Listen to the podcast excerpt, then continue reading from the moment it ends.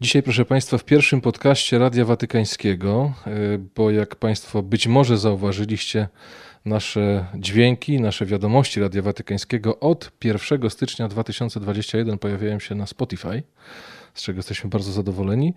E, dziś pojawia się pierwszy podcast, taki pełnometrażowy podcast, bo już króciutka wypowiedź się pojawiła na Spotify'u.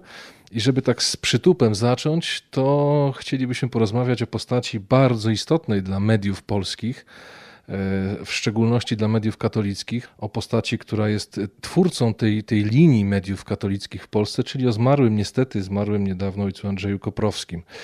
E, wielu się już wypowiedziało na temat ojca Andrzeja w internecie. Ja znalazłem bardzo, bardzo dużo artykułów. E, między innymi e, tekst Marcina Przyciszewskiego, redaktora naczelnego KAI, który wspomina ojca Andrzeja. Natomiast myślę, że nie może zabraknąć głosu jego następcy w polskim radiu i w telewizji polskiej, czyli ojca Krzysztofa Udakowskiego, który jest obecnie szefem sekcji polskiej Radia Watykańskiego, z którym mam przyjemność pracować na co dzień. Witaj serdecznie. Witam bardzo serdecznie. To prawdziwa przyjemność móc powiedzieć cokolwiek na temat tego wybitnego człowieka, bo to powiem szczerze, co, czego mi trochę brakuje w tych wszystkich wypowiedziach na razie, to jest ograniczenie się do poziomu funkcjonalnego, czyli do dokonań. Natomiast mało się mówi, jakim był człowiekiem, jaką był osobą. Był człowiekiem niezwykle ciepłym, serdecznym, otwartym dla innych. Miał w sobie po prostu wielkie serce i dawał świadectwo troski o drugiego człowieka.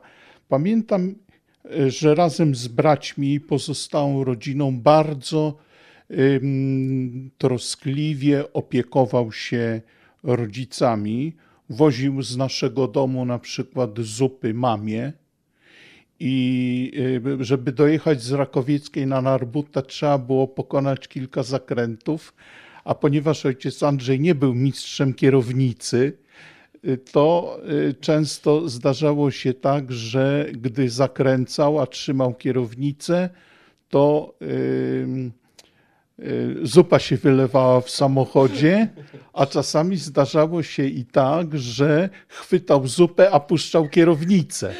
Więc wtedy jeszcze był większy problem, bo czasami kogoś stuknął.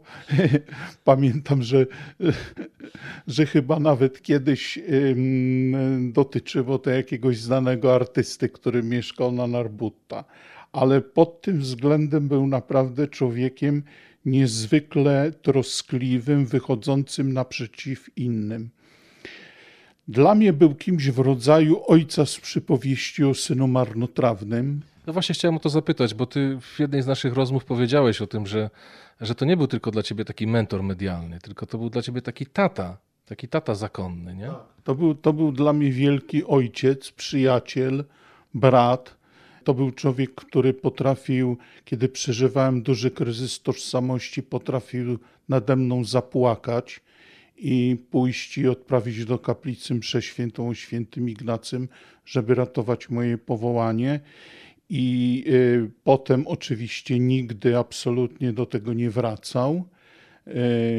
Wręcz przeciwnie, potrafił mi zaufać. Mimo tego, że w jakimś sensie go zawiodłem, to potrafił Y, mi zaufać i y, potrafił postawić też właśnie na, na, na mnie. I, I to wydało mi się bardzo też no, takie poruszające. Można powiedzieć, że w pewnym sensie trochę powierzył ci twoje dzie swoje dziecko, nie? Bo tak jak powiedziałeś, dużo się mówiło o, tych dokonaniach ojca Andrzeja, między innymi o, o tym dokonaniu, które jest takie bardzo widoczne z perspektywy Polski, czyli stworzeniu E, polskiej redakcji katolickiej w, w telewizji i, i w radiu publicznym.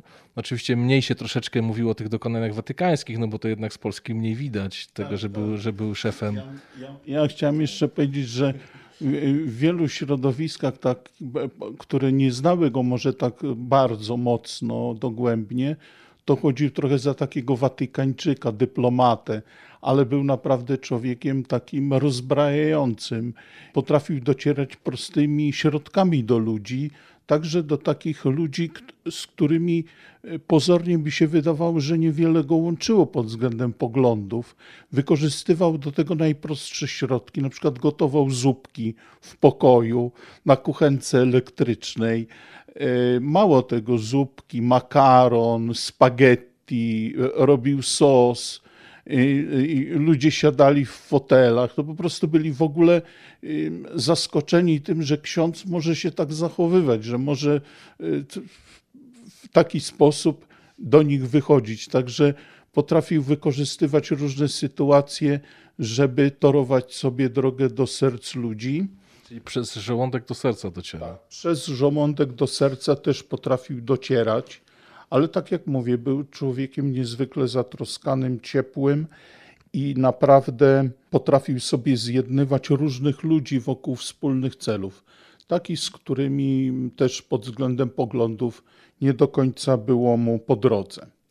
I chciałem też powiedzieć tutaj o, bo w życiu zakonnym był przełożonym przez wiele lat. Ojciec Andrzej był przełożonym jezuitów. To jest bardzo trudne być przełożonym jezuitów w czasach, kiedy umysły są tak zdemokratyzowane, I, ale on to potrafił rzeczywiście robić świetnie.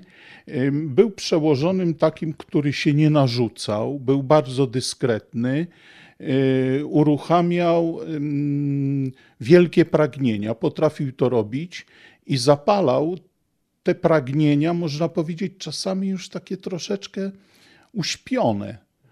Potrafił w nowatorski sposób Mm, zaproponować taką formułę rekolekcji, która była połączona z osobistym, głębokim doświadczeniem Boga i z dzieleniem się, takim otwartym z innymi, doświadczeniem duchowym. Także tutaj pod tym względem naprawdę był y, niesamowity. Miał swoje takie ulubione powiedzonka, żeby zapalać swoim dynamizmem i zapałem. Na przykład pamiętam, mówił panowie, czas wyjść z borsuczych jam. Albo drugie takie powiedzonko, czas opuścić stalo, starokawalerskie kapcie. To, to naprawdę jak się czytało te niektóre teksty, to one zapadały głęboko w serce. Także dawał impuls osobistym przykładem dbał o to, żeby jezuici rozwijali w sobie doświadczenie Boga, żeby ono się nie starzało. I też bardzo dbał o styl naszej obecności, żeby wyrażał naszą tożsamość jezuicką, żeby to nie było takie bycie jakimiś duchownymi, nazwijmy to w cudzysłowie, jakimiś księżmi, zakonnikami, ale żebyśmy rzeczywiście byli tym, kim powinniśmy być, żebyśmy byli po prostu prawdziwymi jezuitami. O to bardzo się troszczył. Towarzyszami ludzi, nie? Tak, towarzyszami ludzi, towarzyszami Jezusa. O to, o to bardzo się troszczył. Ty powiedziałeś właśnie o tym, że był takim twoim tatą, takim twoim mentorem zakonnym, ale też y, wspomniałeś coś bardzo istotnego, że to był taki człowiek, który nie tylko twoje powołanie w jakiś sposób uratował, tylko też, też innych jezuitów, więc no od tej strony myślę, że go nie, nie, nie, nie pokazywano do tej pory. Nie, nie widziałem takiego tekstu, takiego świadectwa w internecie. Tak, był sześć lat prowincjałem i był bardzo dobrym prowincjałem według mnie bardzo y, prowincja się rozwijała, on dawał bardzo jasne komunikaty, w jaką stronę należy, podążać. Był rzeczywiście prawdziwym liderem i przywódcą duchowym. Tak to odbieram. Natomiast też potrafił bardzo też ciekawie uzasadniać różne swoje decyzje.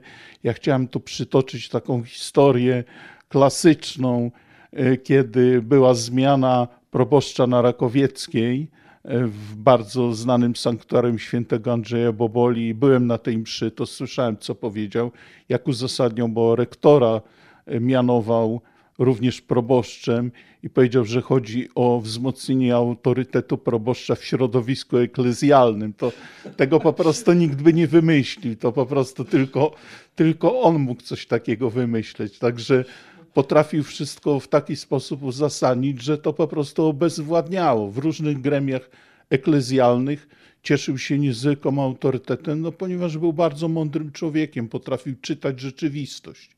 rozumieć, można powiedzieć, rozumiał to, co się dzieje na wyższym poziomie i potrafił to uzasadnić, potrafił to przedstawić. Przedstawić tak jasno, że i ci, można powiedzieć, z, z, wyższych partii Kościoła też e, słuchali go dosyć uważnie. Ja kiedyś robiłem wywiad, bardzo serdecznie pozdrawiam małe siostry Jezusa. E, nie wiem, czy ta siostra jeszcze jest tutaj na tym gorszym świecie, czy już na tym lepszym, ale była to jedna z sióstr, która jako młoda dziewczyna była towarzyszką Karola Wojtyły w tych wyprawach kajakowych i mówiła na niego wujku. Ja byłem przeszczęśliwy, że mi się udało tę siostrę poznać i, i posłuchać jej świadectwa o Janie Pawle II, wtedy no, Karolu Wojtyle, młodym biskupie. A ojciec Andrzej Koprowski był właśnie człowiekiem, który mówił do, do Jana Pawła II wujku. Oni byli bardzo blisko ze sobą. Tak, byli blisko, ponieważ zetknęli się na kulu, gdzie y, Andrzej Koprowski był w pierwszych latach kapłaństwa, był duszpasterzem akademickim przez y, kilka lat i tam oczywiście Karol Wojtyła był profesorem, więc te, te, to spotkanie miało miejsce i potem no już przez całe życie sobie towarzyszyli. Rzeczywiście jak Jan Paweł II zapraszał często Andrzeja Koprowskiego, kiedy tutaj był w Rzymie, do siebie, żeby posłuchać, co ma do powiedzenia na temat Kościoła w Polsce, na temat problemów społecznych, na temat w ogóle wizji Kościoła, E, jego misji we współczesnym świecie i bardzo chętnie go słuchał. Także tutaj Koprowski e, był rzeczywiście zaufanym człowiekiem Jana Pawła II. Ja kiedy przyjeżdżałem też i zawsze, zawsze to była wizytówka, można powiedzieć. Ja nie byłem bliżej znany Janowi Pawłowi II, ale jak tylko rzuciłem nazwisko Koprowski, to od razu po prostu błysk w oczach Jana Pawła, no i nawiązywała się rozmowa. Tutaj Koprowski był w pewnym sensie takim kluczem do tego, żeby od razu wejść w głębszy dialog. Czyli trochę tak jak pisze właśnie w artykule na, na Aletei yy, Marcin Przeciszewski, który zapytany o to, kim był, kim był Andrzej Koprowski, odpowiada właśnie, był takim ekspertem nie tylko od mediów, ale od budowania mostów tak. między ludźmi. Budowania, budowanie mostów to wielka oczywiście jest jego taka no bym powiedział, no, taki rys jego osobowości, budowanie mostów. No. Zwrócimy uwagę na przykład, że Andrzej Koprowski był wielkim entuzjastą wstąpienia Polski do Unii Europejskiej i natychmiast po odzyskaniu wolności, kiedy przyszła do Polski demokracja, kiedy odzyskaliśmy podmiotowość, to on od razu zaczął o tym myśleć.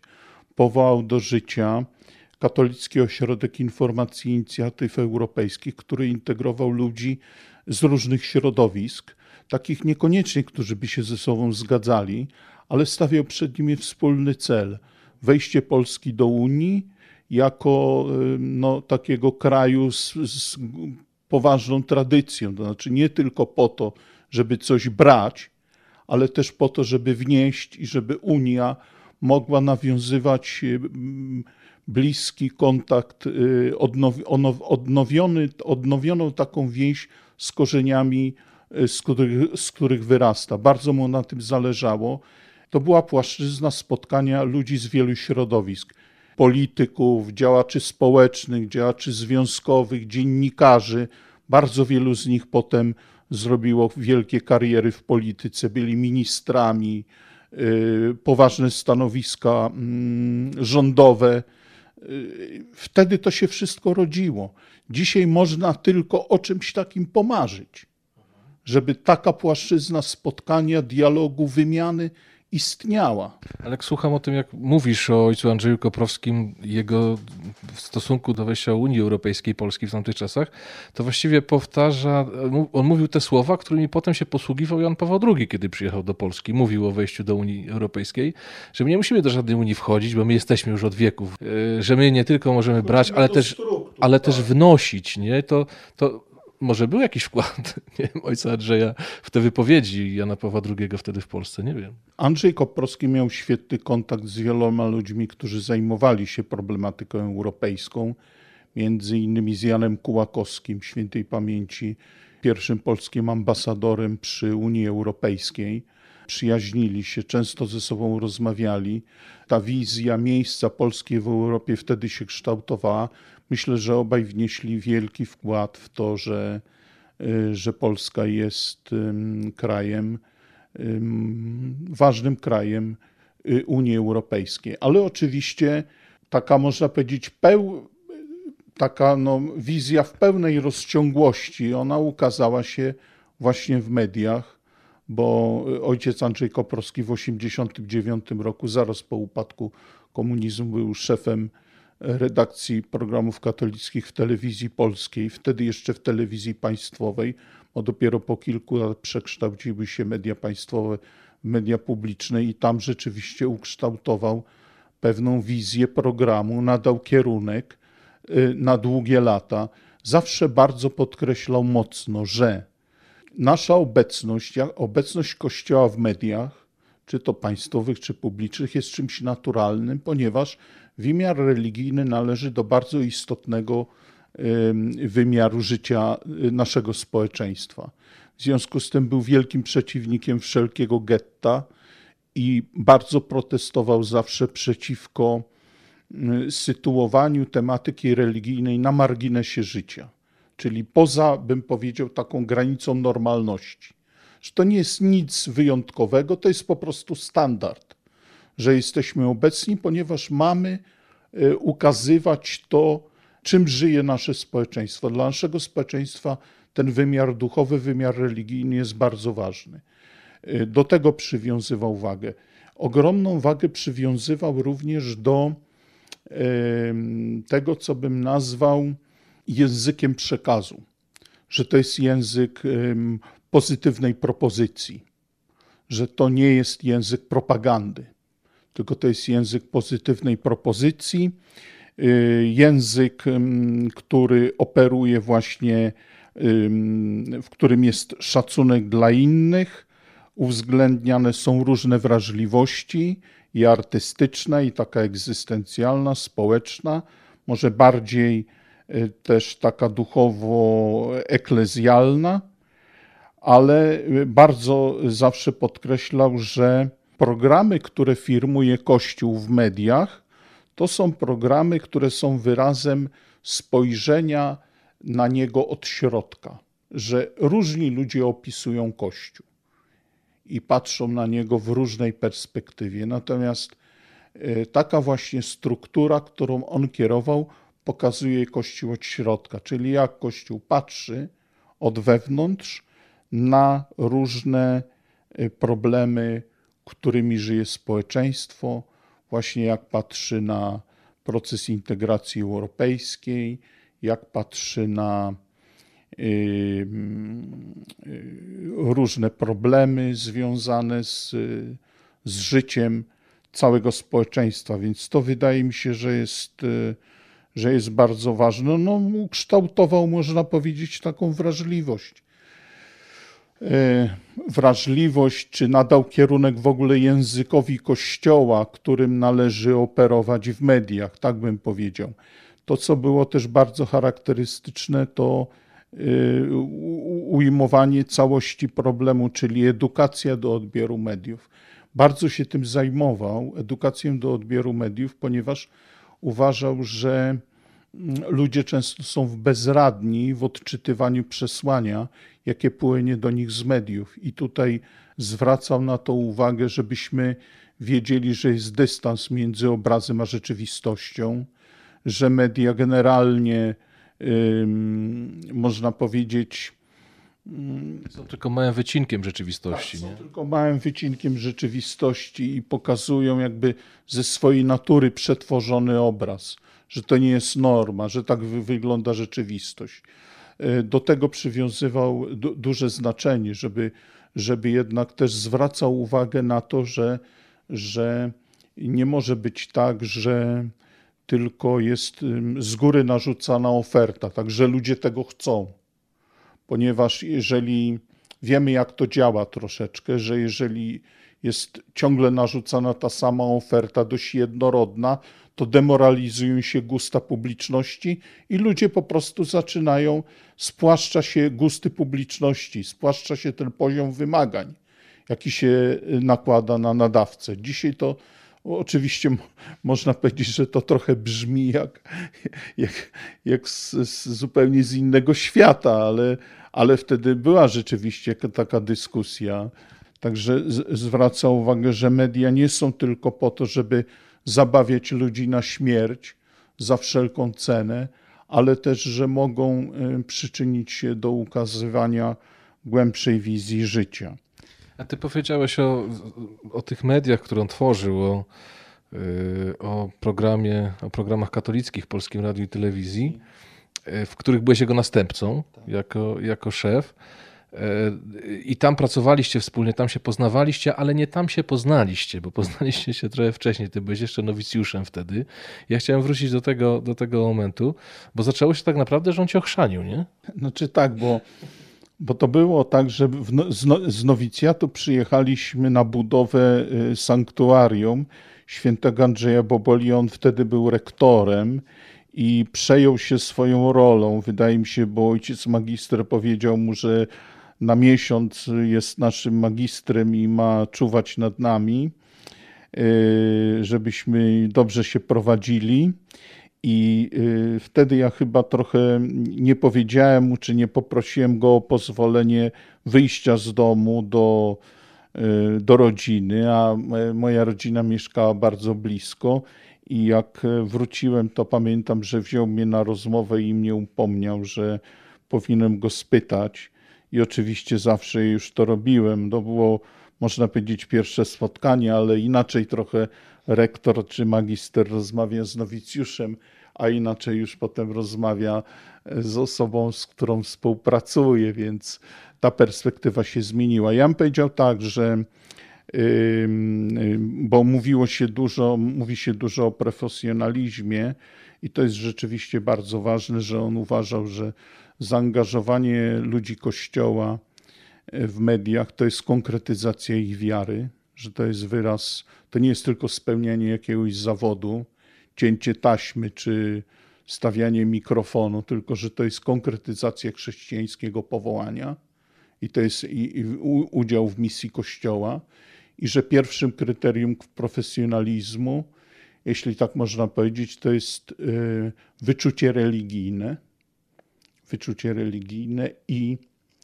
y, życzliwy stosunek do ludzi bo na, na, to zwracał bardzo uwagę. Nie tylko chodzi o programy, tylko chodzi o to, że chodzi o to, że w instytucjach, w których pracujemy, medialnych, wielkich, yy, wnosimy również doświadczenie Kościoła.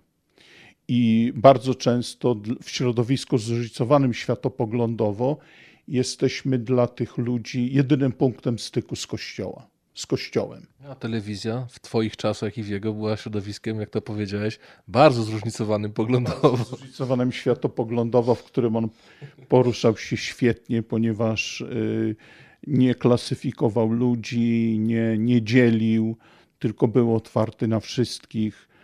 Można powiedzieć, potrafił sobie zjednywać i słuchali go nawet ci, którzy mieli inne poglądy od jego poglądów ale nie dlatego, że, że, że byli wierzący, tylko dlatego, że reprezentował taki poziom głębi spojrzenia na media, na rzeczywistość życia społecznego, że to po prostu było dla nich interesujące. To wasze pierwsze spotkanie no nie było takie, yy, można powiedzieć, przyjemne, ale yy, później współpracowaliście ze sobą przez wiele lat. Jak rozpoczęła się ta wasza współpraca? Jak, jak to się stało, że ty zacząłeś, że ty stałeś takim jezuitą medialnym dzięki, dzięki ojcu Andrzejowi? To stało się trochę przez przypadek, ponieważ y, w 1989 roku, kiedy system chylił się ku upadkowi, no to wtedy szukano oczywiście ludzi, którzy podjęliby pracę w mediach, które wydawało się, że się otworzą, również na Kościół. I y, wtedy biskupi postanowili to powierzyć jezuitom, ponieważ Koprowski miał już doświadczenie y, niewielkie, ale miał doświadczenie medialne, bo parę razy pokazał się w telewizji za, za, czasów komunistycznych i miał duży autorytet w episkopacie. Trzeba podkreślić, że on w telewizji pokazał się w czasach komunistycznych. Ksiądz, nie? Koloratka tak, tak. w czasach komunistycznych, no, niesamowite. Kiedy w mundurach częściej się występowało niż, niż w koloratkach. Tak, tak, ale rzeczywiście pojawił się dwa razy. Ja dwa razy to, to pamiętam dokładnie, bo to wszyscy to oglądali, czekaliśmy na to. I, I oczywiście miał duży autorytet wśród episkopatu, w związku z tym było naturalne, że on jest w stanie poprowadzić tę redakcję. Ja byłem trochę takim uczniem jego, schowanym za jego plecami. Y, Byłem młodym człowiekiem, no ale powiedzmy sobie, y, jakoś tam dojrzewałem pod jego okiem. Y, Chcę powiedzieć y, rzecz, która mnie y, bardzo ujęła. Znaczy, kiedy, kiedy kończył urząd prowincjała, to wtedy, y, no właśnie, miał, miał podjąć jakieś nowe zaangażowanie i mówiło się, że przyjdzie do, Rada, do Radia Watykańskiego, ale zachorował poważnie na raka prostaty. Miał guz prostaty, przeszedł poważną operację. Drugi człowiek na jego miejscu to by powiedział: Dajcie mi spokój, tak? nie, nie, nie wchodzę w to. Nie wchodzę w to, bo nie jestem w stanie, jestem chory. Natomiast on dał rzeczywiście przykład, no, mm, można by, niezwykłej takiej cierpliwości, wytrwałości w przeciwnościach. I to powiem szczerze, że było dla mnie też wielką lekcją, e, że, mm, że pomimo ym, ciężkiej choroby, która pozostawiła w nim ślad i utrudniała mu życie, przez całe 11 lat w Radiu Watykańskim pracował, bardzo gorliwie i z zapałem, angażując bez reszty swojej siły, chociaż często mu tych sił brakowało. I trzeba powiedzieć, że również czasami korzystał z pomocy innych i zmagał się bardzo. To było rzeczywiście świadectwo, można powiedzieć, no, takiego hartu ducha. No. Y, Trzeba to, trzeba to tak nazwać, że, że po, po tylu chorobach on ym, uważał, że życie zostało mu ponownie darowane, jakby przedłużone, trochę może nawet w cudowny sposób i że, i że te lata tutaj spędzone potraktował jako pewnego rodzaju uzupełnienie.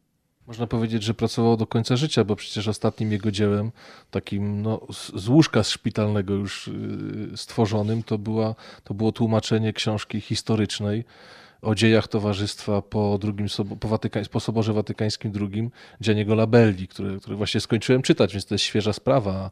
Do końca życia pracowity, do końca życia zaangażowany.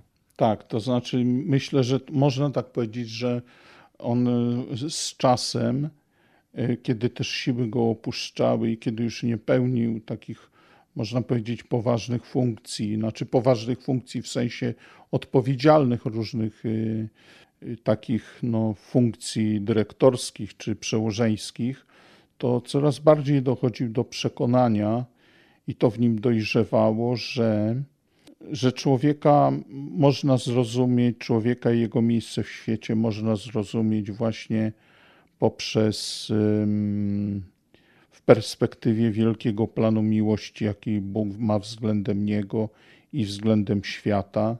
I to wydaje mi się, że był coraz bardziej świadomy, że to przymierze Boga z człowiekiem jest kluczem do zrozumienia sensu istnienia i w ogóle historii. Czyli to, co napisałeś na Twitterze, w takim, można powiedzieć, krótkim twitterowym pożegnaniu ojca Andrzeja. To co, to, co napisałem na Twitterze, tak, to wydaje mi się, że oddaje cały ten, cały ten, tak w moim odbiorze oddaje ten końcowy etap jego życia. Człowiek budowania e, mostów, człowiek, e, którego życiorysem można by obdarzyć przynajmniej kilka osób, e, to był właśnie ojciec Andrzej Koprowski.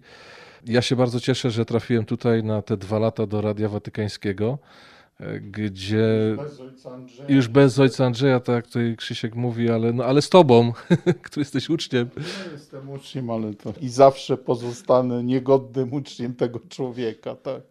A wiele się jeszcze możemy, proszę Państwa, nauczyć od, od ojca Andrzeja. To nie jest to nasze spotkanie dzisiaj w, w podcaście, Radia Watykańskiego to nie jest y, tylko i wyłącznie taka laurka dla, dla ojca Andrzeja, chociaż oczywiście to była wybitna postać, e, ale też myślę, że warto wspominać, warto zwracać uwagę na, na takie postacie po to, żeby właśnie też się uczyć w swojej pracy takiej szerszej perspektywy, nie tylko takiej rzemieślniczej roboty, tak jak to czasem w mediach e, to życie nas tak, tak ściąga do takiego rze- rzemieślnictwa troszeczkę, a warto czasem trochę szerzej popatrzeć i, i tak jak powiedziałeś, tą, tą swoją wiarę skonkretyzować właśnie w, w działalności medialnej. Krzysiek, bardzo Ci dziękuję.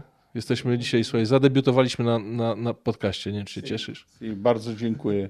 Bardzo dziękuję, że mogłem powiedzieć o tym wielkim człowieku.